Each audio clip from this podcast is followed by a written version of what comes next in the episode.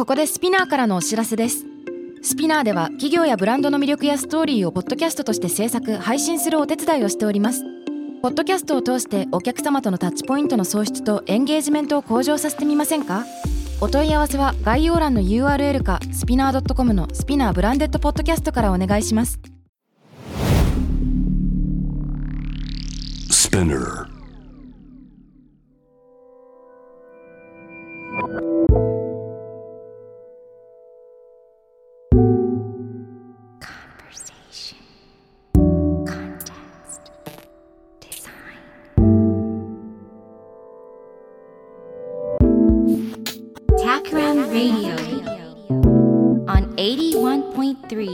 J-WAVE。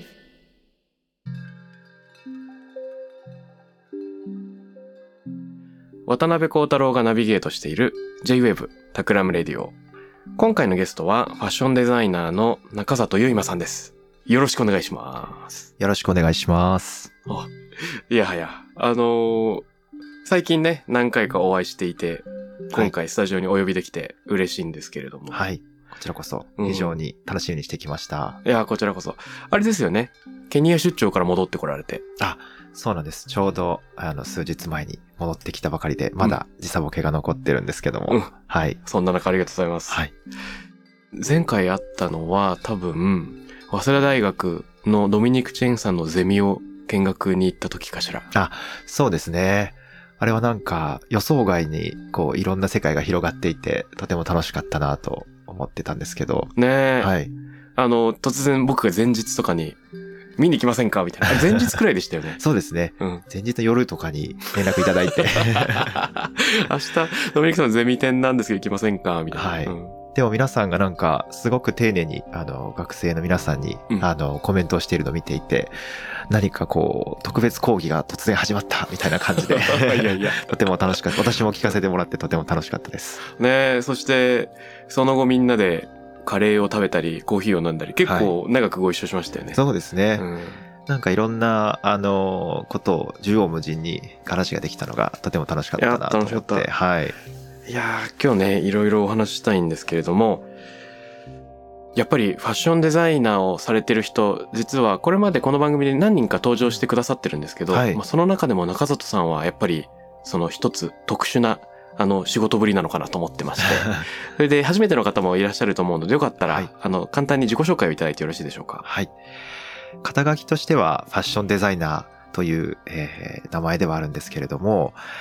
特にこう一点物の服をデザインするというところが一番メインでやらせてもらっていて、うん、で、世の中の大半の衣服はまあ複数生産されることを前提に、うん、設計してデザインしていくみたいなものだと思うんですけども、私の場合はまあどうしたら一点物の服を多くの人に届けられるかとかですね、一点物の服の魅力みたいなものを伝えていこうとかですね、一点物というあり方を追求しているというような、そんなファッションデザイナーというイメージをしていただけたら少しわかりやすいかなと思うんですけれども、うん、はい、一点物、はい、これはいわゆるオートクチュールっていうことでよろしいでしょうか。そうですね。もともとやっぱりこう服で、作る、手で作り出すみたいなことが、うん、まあ、すごくこう当たり前の風景だった時代があるなと思っていて、うん、それこそこう家庭内で料理を作って食べるみたいな形で、はい、非常にこう身近な人が自分たちがこう着る服を、うん、家庭内でこう作って、それを着ているみたいな状態、まあその作ることが割と身近にあるものだったんじゃないかなと思っていて、うん、まあそういう世界もある意味一点物だったんじゃないかなと思っていて、うん、確かに確かに。なんかこう家庭のこう味付けみたいなのがあって、はい、もちろんレシピみたいなのはいろんなところからこう学んでくると思うんですけど、うん、それをこう家庭内で自分たちでこう味付けをして、まあそれをこう身にまとうみたいなことが、割と日常の風景だった時代が、まあつい最近まで日本でもあったんじゃないかなと思っていて、うんうん、ただそのいつしかそこからこういろんな形でまあ社会がこう発展していく中で、作るからこう買うみたいなことに衣服のあり方が大きくこうシフトしてきていて、でまあ料理は割と今でも家庭で作る人多いと思うんですけど、服は買うっていうことが割と当たり前になってきた今みたいなのがあると思っていて、でそれはそれで多くのいろんな良いものを享受できているんじゃないかなと思う一方で、果たして本当にこのままでいいのかなというようなところもたくさんこう山積しているというのが、今のその、ファッション衣服の、あり方なんじゃないかなと思っていて、そんな中でこの一点物というあり方は過去に戻るという意味ではなくて、この先の未来を見ていく上で何か可能性を感じるなと、これは直感的な部分も含めて思ったりしていて、そんなところから何かこう一点物の服のあり方の魅力にどんどんこうハマっていってしまって、今に至っているという、そんな感じなんですけど。このね、自ら作る服っていうものも、作ることが当たり前だった時代っていう話が今出てきましたけど、そういう自分で手を動かすみたいな話はぜひちょっと深掘りしてみたいんですけど、そこにディープダイブする前にもうちょいと中里さんの仕事の話も聞いてみたいんですけど、なんと言うんでしょうか。僕の勝手なファッションデザイナーのイメージだと、作って、で、それを展示会して、なんかこう、バイイングの時期があったり、僕もその友人のデザイナーの展示会に行って注文させてもらったりとか、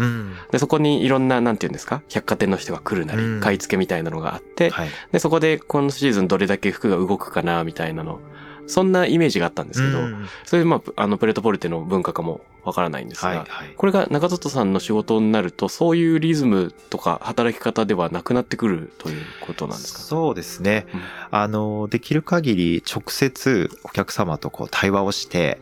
服をデザインして作ってお届けするとかですね。割とこう作る人と着る人の距離感を近づけておきたいなと思っていて、なので展示会のようなものを行って、そこにこう来ていただいたら、なるべく直接こう話をして、ゼロから作ることもありますし、何かこう土台のようなものがあって、そこにこう少しずつアジャストしていくこともありますし、やっぱりこう着る人って体型はもちろんバラバラですし、趣味や嗜好やいろんなものがこう千差万別で一人一人こう違ったものがあって、できるだけそこにこう合わせてアジャストしていきつつ、なんならその人がまだ言語化もできていないかもしれないような、潜在的に着てみたいなと思っているものがあるとしたら、時にはそういったものをこう引き出しながら提案をしてみたりとか、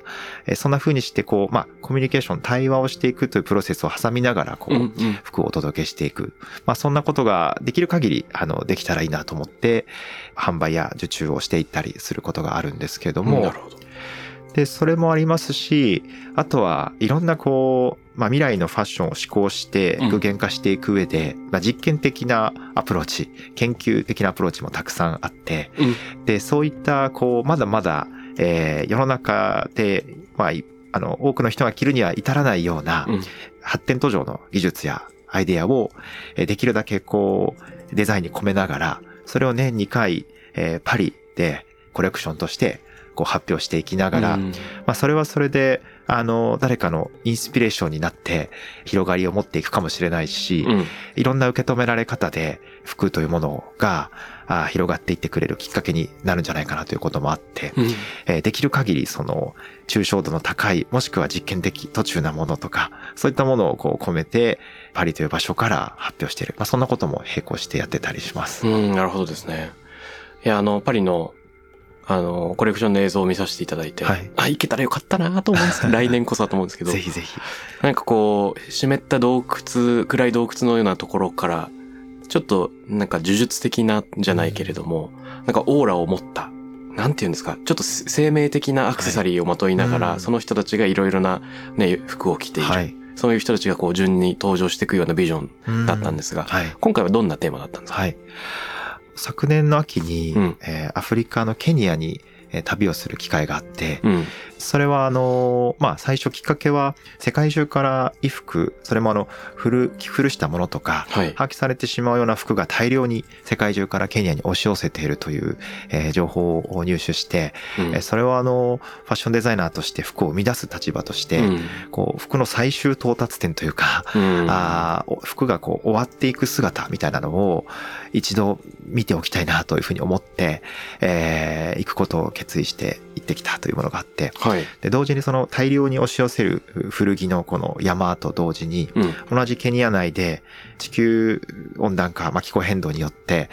干ばつがこうひどい地域があるんですよね、うん、でそういったところも合わせてちょっとこう、訪れて、そういったところで暮らしている方たちの現状とか考えていることとか、その場にある暮らしというのはどういうものなのかとか、そういったことをこう見させてもらえる機会があってですね、うんうん、そういったことがこう複合的に、頭の中でこう織り交ざってですね、うん、でこれまで、積み重ねてきたものとその新しく飛び込んできたいろんな衝撃的な光景がこう混ざり合って出てきたのがこの前のコレクションだったんですけど、うん、なので実はアフリカに押し寄せたこの古着をですね150キロほど日本にこう持ち帰ってきて、うん、でそれをエプソンというプリンターの会社って有名な会社があると思うんですが、その会社と一緒にですねこの古着たちを、粉砕して新しいマテリアルにこう、生まれ変えさせて、うん、そして服を作ってパリで発表するみたいなことをやったりとか。すごい。150キロってめっちゃすごい量ですね。そうですね。うん、実験用も含めて、うん、多めにちょっとこう持ち帰ってきて。はい。コットンもあれば、化繊もあれば、はい。いろんなマテリアルが混ざっちゃってるのを、そうです。どう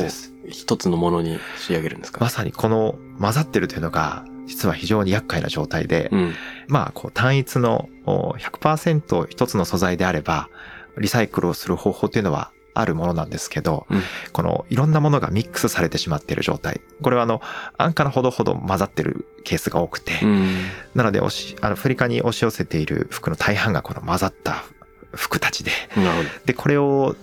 できるだけこう細かくこう粉砕してパウダー状にしてですね、うんうん、で、それを固めて、不織布と言われるマテリアルに全く違う状態にしてですね、でそれを縫い合わせて服を作るという、マスクのねでも使われたりする不織布ありますよね。はいはい、そうですね、まさにあれですね。はい。これまであんまりその衣服、人類がまとう衣服には中心ではなかったものなんですけど、でも実はその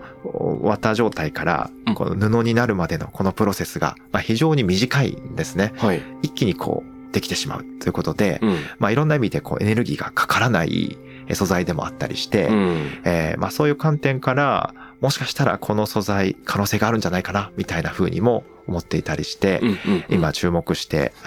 試行錯誤しているとこなんですけど。なるほどですね。はい、いや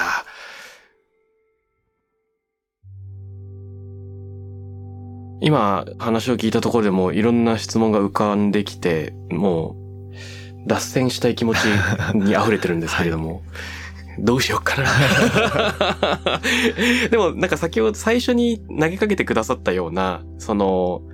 もともと作るものだった衣服が買うものになり、でここからどういう局面を迎えていくのかっていうような投げかけは、ぜひ一緒に考えてみたいなと思うので、それを入り口にいろいろディスカッションしてみてもよろしいでしょうか？ぜひぜひ。うんうん、うん、はい。これ背景というか、そもそも例えば日本だったら、はい、日本人と服を作るってどういう感じだったんでしょうかね、うん、歴史的に。そうですね。うん、それこそ第二次世界大戦の後に、うん、いろんな物資がこう不足している状態で、うん、まずはその着るもの、衣食住のいいと言われるほど生きていく上でこう欠かせないものなので、はい、でこれが足りないということはなんとかせねばということで、うん、まずはその服の作り方というのを例えば新聞に型紙が載っていたりとか、うんうんうん、いろんなところでこう服を作る、講習を受けられたりとかしてですね、その当時世界で一番ミシンの普及率が大きかった国だったらしいんですよね。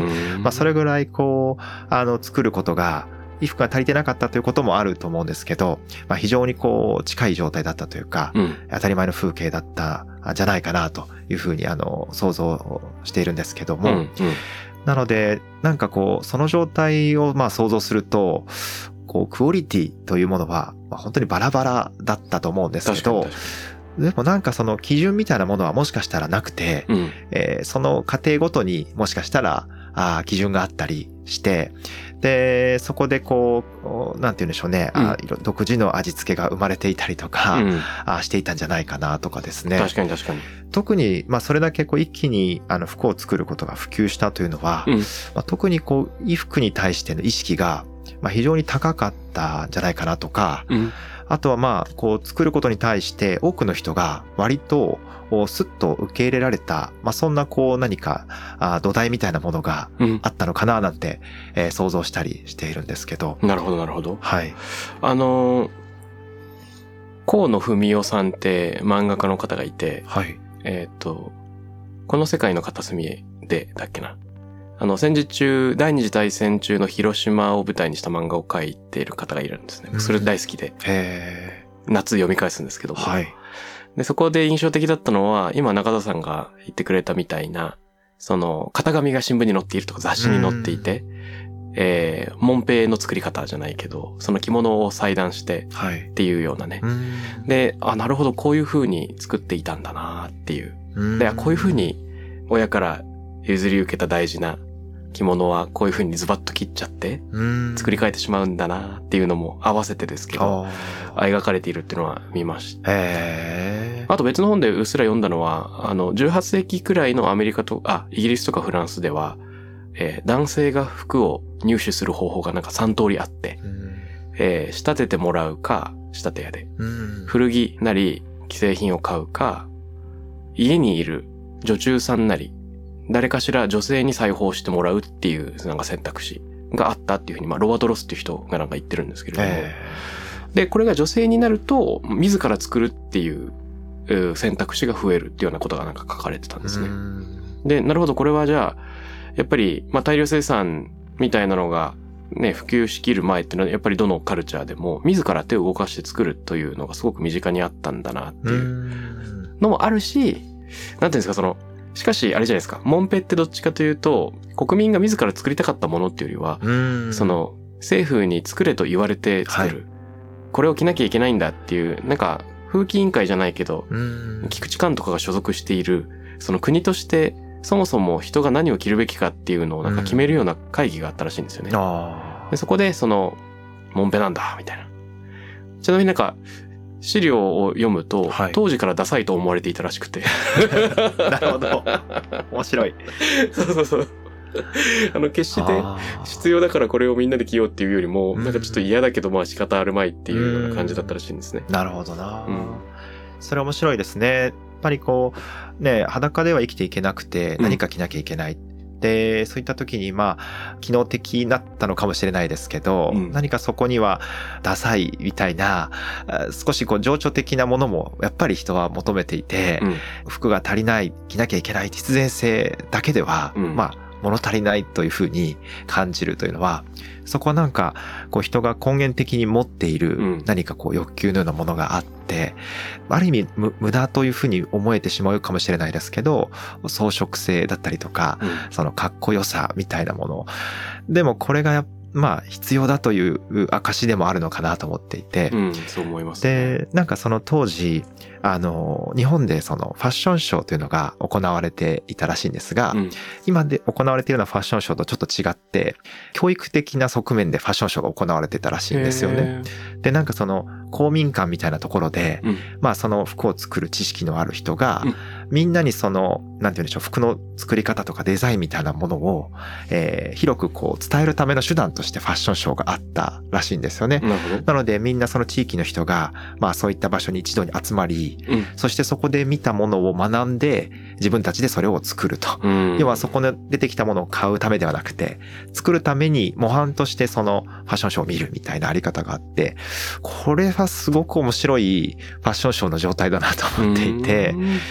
だからファッションショーという形はありつつその受け止め方が実は全く違っていたみたいなのがあって、うん、その消費者として何が流行るか何が着たいかっ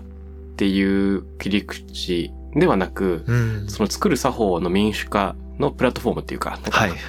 コモンズ、情報を分け広げるような場だったのかもしれないですね。だからそこでまあ買うという行為だと、はい、同じものがまあ普及していくということになるんですけど、うん、そこで作るという行為の場合はやっぱりそこにこういろんな誤差というか、うんうんうん、差が生まれてくる、まあ、ここがすごく面白いなと思っていて、うん、なるほどね、確かに同じものを見て、うん、みんなが同じように模倣するのかもしれないんですが、でも技術力もみんなバラバラだし、うん、センスや好みや、まあもしかしたら家庭内で繰り広げられる会話みたいなものも全然個別なものがあったりして、うん、そういった形でこう広がっていくっていうあり方が、うんうん、まあなんか面白いなというふうに思ったし、ね、なんか余白があるし、うん、やっぱりそういうこうそれこそある意味一点物みたいな状態だったのかもしれない、う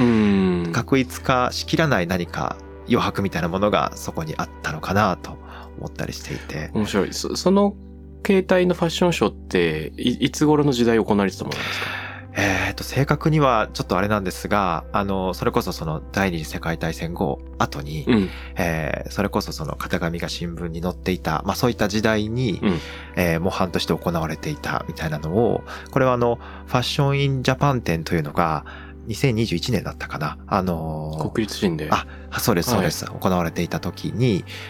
この戦後から、まあ、現代までの、ファッション史をこう、俯瞰でこう全体を見るという、まあそういうエキシビションがあって、うん、で、そこのキュレーションされていた方がお話しされていたのを聞いて、そういったこう時代があったというのを、話を聞いてですね、あ、それはなんか面白いし、いや、むしろ何かこれからの時代のヒントになりそうだなというふうに思ってですね。ね、興味津々です。うん。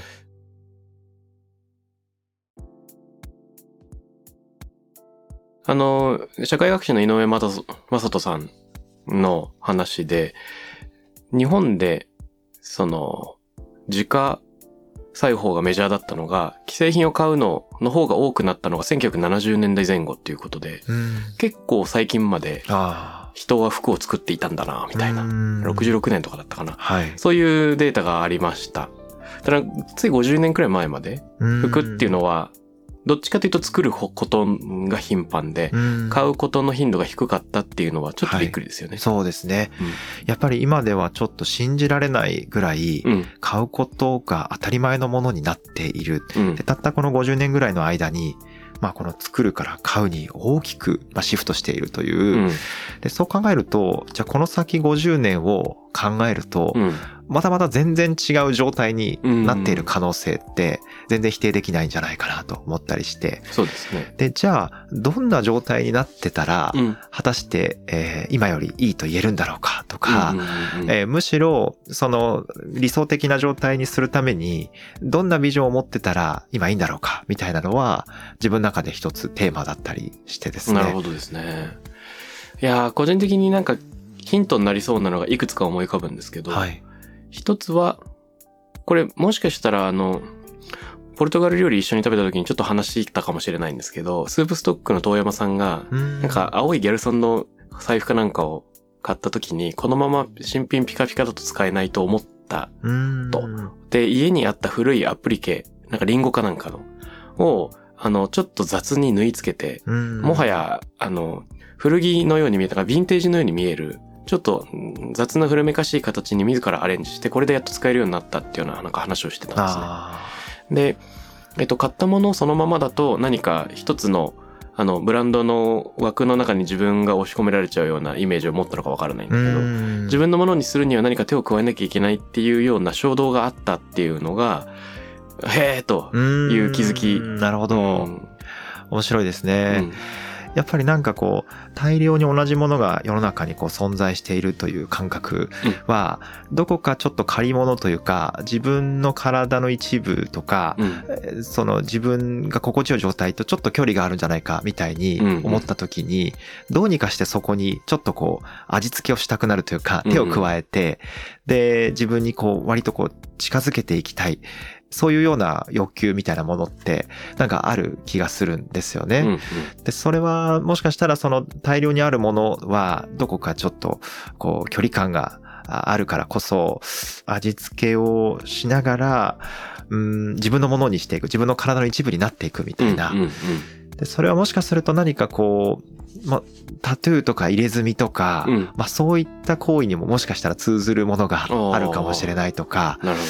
何かこう受け取った自分の身体みたいなものがあって、これはまだもしかしたら仮の状態で、そこに何か自分なりの手を加えることで、自分の体になったなみたいな感覚になっていく、これは想像ではあるんですけど、はい、だからなんかその服に何か手を加えられる余白というか、自分がこうそこに意志を持って手を加えたという痕跡みたいなものが残せるとすごく安心するみたいな、でここに何かヒントがないかなと思ったりしていて、で作っている人、その昔はこう作ることが身近にあったので、作る人とこう対話がしやすかったと。だから、こういうふうにちょっと味付けをしてほしいんだよねとかっていうのが、割とすごい距離感で伝えられたかもしれない。なんかこういう作る人と着る人の非常に近しい距離感みたいなものがそこにはあって、それによって安心して着られるみたいな状態があったんじゃないかなと。でも今は作る人と着る人が物理的にもすごく遠く離れてしまっていて、どこか誰か知らない人が自分の着るものを作っている状態、ここにもしかしたら何か不安みたいなものがあって、でそれを何か近しい自分なり誰か近しい人が手を加えると急に近づいてくる、なんかここはすごくヒントだなと思っていたりして。なるほどですね、はい、もう一個ちょっと思うのはあれです。鶴見俊介っていう人がいましたけれども、限界芸術論っていうのを唱えていてすごい面白いんですね、でなんか3段階の芸術のあり方を彼は解くんですけど、受け手と、作り手が誰かっていうので3分類してるんですよ、で専門家が作って専門家が受け取るっていうのが純粋芸術である。でそれ例えば専門的な画家がいて、でその専門的な批評家がそれを評価して画壇の中で評価されているっていう構図があったとしたらそれは純粋芸術であると。で一方で、ポップアートみたいな大衆芸術っていうのがある。これ専門家が作って生活者が享受するっていう、例えば小室哲哉が作詞作曲して、生活者が買うみたいな、でこれポップアートであると。で限界芸術って呼ぶものは3つ目で、生活者が作って生活者が享受するっていうのがあるっていうね。でこれは例えばちょっと替え歌の遊びとか言葉遊びとか生活の中で見え隠れするちょっとした仕草みたいなものからすでに何か芸術の種が始まっているっていう考え方なんですよね。で、これすごく面白いのは多分人間の営みそのものが全て限界芸術的じゃないですか。うっかり電話しながら片手間に何か落書きしてしまう時の絵とか、何か生み出してしまっている仕草があって、でそれがもしこだわりを持ち始めるとか、だんだんそれで習熟し始めると、純粋芸術なり大衆芸術の方に、歩みを進める人もいるかもしれないし、別に進めなくてもいいんだけど、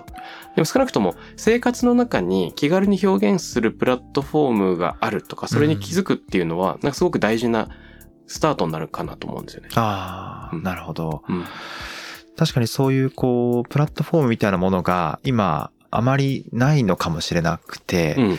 もっともっと着る人がそういった形で参加できるというか加われるみたいな、もしかしたらその作り手側にも瞬時に回ってしまえるかもしれないとかですね、立ち居場所みたいなものがなかなか入れ替われないのが今の現状で、もっともっとその自由に立ち居場所が入れ替われるような流動的な状況みたいなものが生まれていくと、もしかしたらその一方通行で作り手側がとにかく送り続けていくみたいな状況からもっとインタラクションが生まれていって、表現者作り手みたいなものが入り混ざっていくみたいな、そんな状態が生まれてくると面白いのかなと思ったり今聞いていてしました。なるほどですね。なんか先日朝吹まり子さんが小説家の仲良くしている写真家の志賀理恵子さんっての東北のスタジオに遊びに行った時に白い服を何着か持って行って既製品の、でそれを持ってったらアレンジしてくれたらしいんですね。でシルク印刷をしてくれたと。それがすごくかっこよくて、ミヒエル・エンデのモモの初版に出てくる年号かな、マルシーの年号みたいなところをスキャンしたものだけ赤くするとか、なんかね結構コンセプチュアルにそれを引っ張ってくるんだっていう。で、白いのでどこかにパッとこの赤い文字が入るっていうことで、何か新しい服に生まれ変わるようなところがあるんですね。でこれは、シルクスクリーンっていう一家に一台っていうのはハードルは高いかもしれないけど、何かの方法でアレンジができるその道具とか方法があるっていうのがそもそも大事だなと思うんです。でもちろん志賀さんは作り手だから、スタジオがあるっていう前提なんだけど、その生活者が好きにアレンジするっていうのの時点でめちゃくちゃハードルが高い気がしますね、今の段階で。確かに、うん、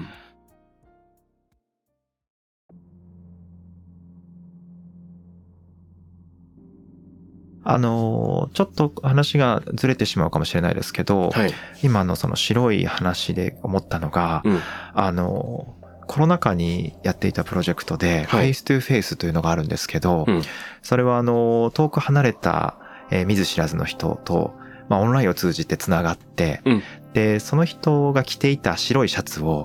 東京にあるアトリエに送ってもらって、でオンラインでこう対話をして、その白いシャツに込められたその記憶みたいなものを聞かせてもらうんですね、はいはいはい、でその白いシャツ自体は何気ない、たくさん作られたものかもしれないんですけど、うん、そこに宿っている記憶はその人にしかないもので、世界に一つなものかもしれない。でその一つしかない記憶とその何気ない白いシャツというのが組み合わさった時に、それをこう可視化していくとどんなデザインになっていくだろうかみたいなのを、それを私が考えて、でそれをこう具現化してその白いシャツを作り変えてですね、全く違うデザインに進化させて、それをこう送り返して着てもらうみたいな、そんな体験をいろんな方とやってみたんですね。面白い。でそれはいろんな方がいろんな感想をくださって、何かこうまるで旅をしているようだったと表現してくださった方もいて、それは何かこう自分の分身というか自分の体の一部である服を遠くにこう送って、で遠くで何か違う体験をして帰ってきたら生まれ変わっている。だけど元々の自分自身もどこかにこういて、で新しい部分が突き出されているような状態で帰ってくる。これってなんか旅と同じ状況なんじゃないかみたいに例えてくださった方がいて。へー。アレンジって具体的にはどんなことをされるんですか？結構その大胆にですね、例えばシャツがドレスになってしまったり、ジャケットになってしまったり、全然その形も変わり、そしていろんな装飾が足されたりとか、新しい布もそこに付け加えられて、でも元々のシャツのデザインのポイントとか、何かもしシミみたいなものがついていたとして、それを消す場合もあるんですけど、何かその記憶とつながって大事な汚れだったりシミだったりする場合は、それをある意味装飾として活かしながら、そのシミの周りにちょっとこう刺繍をしてみたりとかして、デザインの一部にしていったりとか、ネガティブな思い出もあるし、ポジティブな思い出もあるし、それを聞かせてもらいながらその記憶を少しこう消していくのか、もしくはそれを活かしていくのかみたいなのは対話の中からこう考えて、提案していく。で、どんなデザインが生まれるかは届くまでお楽しみみたいな形にして、こんなデザインになっちゃったのみたいなのがあるんですけど、でも、できるだけ対話の中から、もしかしたらこの人は、本当はこういう服を着てみたいんだけど、いろんな人目を気にして着れていないものがあるかもしれない。それは、可視化してあげて、着る何かサポートみたいなのができないかなとか思ったりして、ある男性は、普段はスーツを着て会社に行っていて、でも実は、スカートが履いてみたいんだよね、と思っていらっしゃるってお話があって、でもそのままスカートだとやっぱり着られないよね、というのがあったので、シャツを少しこう、丈を長くしてドレスのような形にしつつ、そのまま、なんていうか、いわゆるこうスカートみたいな形になってしまうと着にくいけれども、着物のような形にすると、それは何かスカートという概念を少し飛び越えて取り入れられるかもしれないみたいなことで、全く違う形にしてこうお届けしたりとかですね。で、仕事に行ってくれてるといいなと思うんですけど絵になるちょっとガウンみたいなイメージなんですかね。そうですね、シャツの形はあくまで残しつつ、少しこう丈を長くしていくみたいなデザインになってるんですけど、そうですね。だからそれはやっぱり対話がなければ生まれてこないデザインでもあるし、うん、それはやっぱり着る人とその作る人が非常に近い距離感で、私の中でこう感じるみたいな言葉を当てたりするんですけど、はい、それぞれの立ち場所とかその存在を感じながらデザインを起こしていくみたいな、うん、そういうこう状態って一番衣服にとってもしくは人にとって理想的なことなんじゃないかなとか思っていて、うん、なのでもう一度その物理的な意味だけじゃなくて作り手とその着る人の距離を近づけていく、そこには感じるみたいなものがあって、でそれがもしかすると作るから買う、そしてその次の言葉として感じるみたいなことがありえるんじゃないかというふうに思ったりして、ちょっと抽象的な言葉ではあるんですけど、感じる、つまり作らなくてもいいけど少なくとも作る行為に近いっていうこと？そうですね、その作り手を感じるであったり、その素材がどこから来たかを感じてみるとかですね、もしくは自分が何を着たいのかをこう感じてみるとか、自分自身の声を感じるとかですね、そういうふうにこう全く今やっぱりこう感じない状態にどんどんこうなっていってしまっているような気がしていて、なるほど。なので感じるみたいなことがこう物理的なことだけじゃなくて、対話もそうですし、もしくはその情報としてそれを知れるだけでも、こういう人が作っているのかとかですね、こんな農法でコットンが育てられて、素材が作られてきたのかみたいなことを感じるみたいなこともそうかもしれないですし、そうするとその衣服と人の関係性みたいなものがまた全然違うものに、概念として変わっていくのかなという気もして、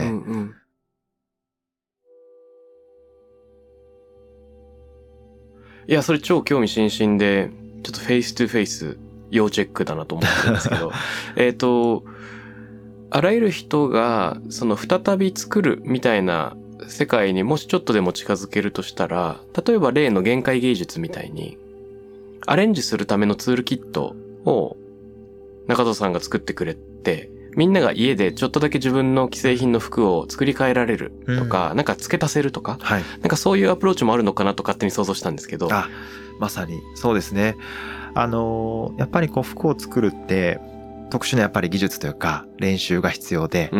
なかなかそのこう人前に出るに至る技術を習得するにはそれなりの訓練が必要で、そうなるとどんどんやっぱりこう作ることから離れてしまうみたいなのがあると思うんですけど、でも仮にすごく簡易的に作れる何かその技術や、それこそプラットフォームみたいなものがあれば、もっと作ることに抵抗なく入っていけるんじゃないかみたいなことを思ったりしていて、なのでこの針と糸を使って服を作るってやっぱりすごく特殊で難しくて、で針と糸を使わずにもっとその簡単に服を作れないかなというのを思っていたりして、なのでそこからその何かこうボタンをこうパチパチっとはめていく、もしくは何かファスナーをこうシュッと閉める開けるみたいな、これぐらい簡易的に何か服を作れないかなと思ったりして、で特殊なそのビスのようなものを開発して、タイプ1というふうに呼んでるんですけど、すごくこう簡易的に誰でも服の一部分を取ったり外したり交換できるような状態にしていて、でそれは単純にデザインをこう変えられるという意味もあるし、もしくはその劣化しやすい部分、首周りとか袖口とかが汚れやすいとかがあると思うんですけど、そこだけこう簡易的にパーツが交換できると、このボディの部分はまだまだ活かせるよと使えるよという時に、よりこう寿命を長くできるかもしれないということで、その機能的な意味と何かこうデザイン性を自分で加えられるみたいな、カスタマイズするのを自分でできるというか、そういうことが同時に服の中で起こせないかなと思っていて、なので今あまりにもその服が完成されすぎて売られていて、そこにこう、まさにその、遠山さんのように、自分で意思を加える隙がどこにもなくて、で加えようものならそれがデザイン的に良いのか悪いのか何かこう不安にもなるし、何かクオリティという意味で、これでちょっと人前に出るのは恥ずかしいなと思ったりとか、っていう風にして、こう、やっぱりそれは専門家に任せておこう、完成されたものを手に入れようと、これだけの選択肢になってしまうところに、もう少しその多くの選択肢を、届けられないかなという風にも思ったりしてて。なるほどですね。なんか、例えばカップラーメンを食べる人であっても、なんか白菜を切って乗せるとかがあり得るような気がするんですけど、はいはいはい、そういう非常に簡単な、なんか出来合いのものに触れてるのに、最後ちょっと自分なりに何かの工夫が乗っかってくるっていうのって結構あり得るような気がしてて、例えば、はがき書くときに文字を書いた後最後に落款を押すじゃないけど、その自分の印を押すみたいなのができるとしたら、はい、そういう印みたいなものでピッてなんか端っこにね、はい、何かつけるとか、ほんの簡単なことでもいいのかもしれないですよね。ホッチキスなり。そうですね。いや、まさに本当に缶バッジ1個、ちょっと胸元につけるっていう、これだけで、なんかこう自分のものになった気がするとかですね。こう全部ゼロからオリジナル新しい一点物という風にしなくても、少しその手を加えるだけでも全然こう距離感というか、その服に対する意識見え方が変わってくるとか、あとはちょっとそのお直しをして丈を調整してみるとか、何かちょっとそのまあ、シミがついたもの全体をこう、染めて。まあ、黒くしてみるとか、まあ、そういうこうアレンジを加えてみるだけでも、なんか全然今までと別物のように感じるとか、愛着が湧くとか、このなんか愛着が生まれるみたいなことってすごくいいなと思っていて。いいですね。はい。気になるな。いやー、この作ることの民主化みたいなのってどういうステップでどういうふうに起こるのかなっていうのは思っていて、例えばそのツイッターがジャーナリズムを民主化するとか、3D プリンターが何か作ることを民主化するとかね、メイカーズムーブメントにつながるとか、はい、YouTube が映像配信で、映像配信が可能になると突然いろんな人の表現の場ができてきて、歌を歌う人がとか楽器をやる人がその様子をただライブで使うだけじゃなくて、はい、その教則映像を作ることもできて、なんていう風にどんどん広がってくるじゃないですか、はい、アスリートも何か自分の動きを見せられるとか、その何かによって民主化が進むきっかけがあるとしたら、はい、かつてはそれがミシンだったかもしれない。で、それが今別の方法でさらに服となんか作るみたいなのを近寄せる術があるのかもわかんないですね。ちょっと何なのか全然わかんないんだけど。そうですね。いや、やっぱりこの衣食住の中で、食というのはやっぱりこう作るという行為が離れなかった。と思うんですけど、やっぱり食住となってくるとどんどんその、はい、ハードルが上がっていって、個人でなかなかこう機能やいろんな要素を担保していくのが、まあ、ハードルが高くなっていって、で時代が進むごとにこの衣服や住環境っていうのはどんどんいろんな機能や価値やあり方がこう多様に必要になってきて、でそれをやっぱり担保しながら個人で作るというのが非常にハードルが高くて、そうしたことによってこう距離が離れていってしまったのかなというふうにも思ったりするんですけど、なんでそれを何かこうサポートできるような技術みたいなものを作り出せたらいいなと思うし、これは本当に究極理想の状態ですけど、それこそ農業から最後服ができるまでってすごく長くていろんな人を介して服が出来上がるっていう。で、ここを何かこうボンと、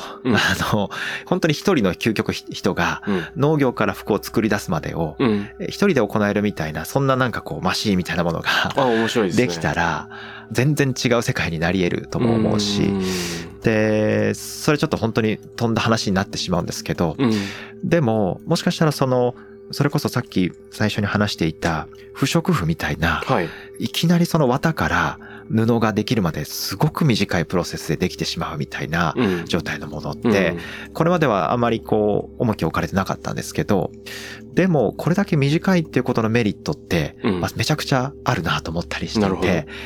そうするとその一人の人がいろんな意思をいろんな道中に入れやすくなっていくんですよね。いろんな人を返せば返すほど意思を入れにくくなってしまうけれども、そのプロセスが短くなるほど一人の人の意思が反映されやすくなっていくみたいなことが起きるのかなと思ったりして、なのでそのプロセスをもう一回こうぐっと圧縮していくみたいなところに、うん、もしかしたらヒントがあるのかなーなんて思ったりするんですけど。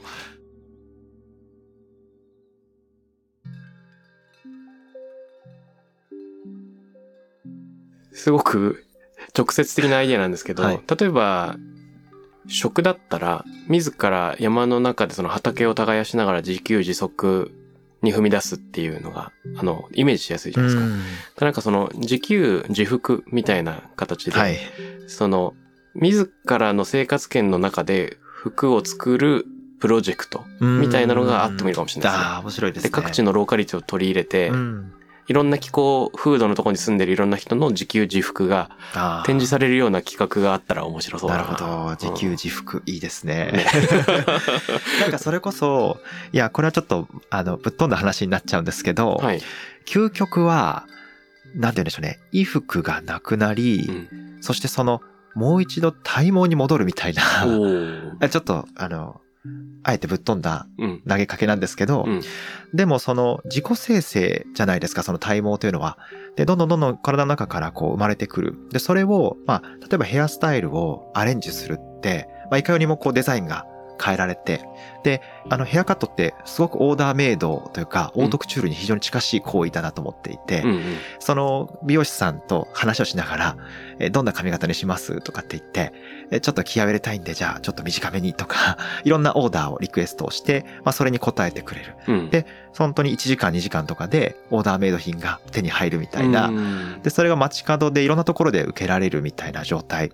まあこれを服でやるにはどうしたらいいんだろうか、みたいなことを想像したりするんですよね。なので例えば全身が本当にこう毛で覆われていて、それをその美容師さんがその場でこうパパパってこう散髪するようにですね、カットして色を変えたり、いろんなそのフォルムを変えたりですね、服をデザインするときって、色素材形がまあ3つの要素で作られていると言われていて、これってそのヘアカット全部あるんですよね。なのでそんな風にですね、瞬時にまあフォルムを変えたり、色を変えて、もしくは髪質をちょっとこう変えてみたりとか、いろんなトリートメントをしてサラサラにしてみてとかですね、そんな風にしてアレンジができる。で、それがもし体から抜け落ちても、それは土に帰っていってですね、いくらこうそれが地に落ちても全く問題ないとかですね、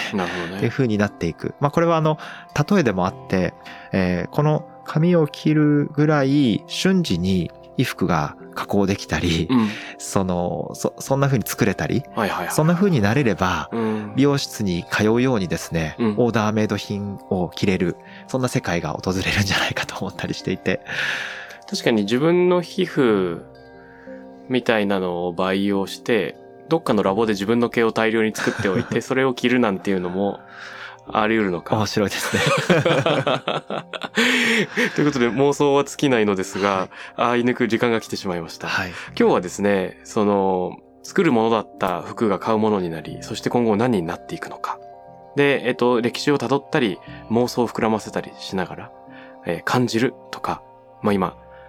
自給自服とか育てるみたいな、まあ、いろんな切り口が出てきたところ、結論という形ではないですが、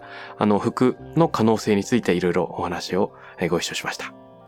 ということで、ファッションデザイナーの中里悠馬さんをお迎えしています。今週どうもありがとうございました。ありがとうございました。タクラムレディオに関するメッセージや感想は、ツイッターからハッシュタグ、タクラム813をつけてつぶやいてください。TAKRAM813 です。また、僕、渡辺幸太郎への質問や相談などは、Twitter のダイレクトメッセージからも受け付けています。番組オフィシャルアカウント、@takuram813 をフォローして送ってください。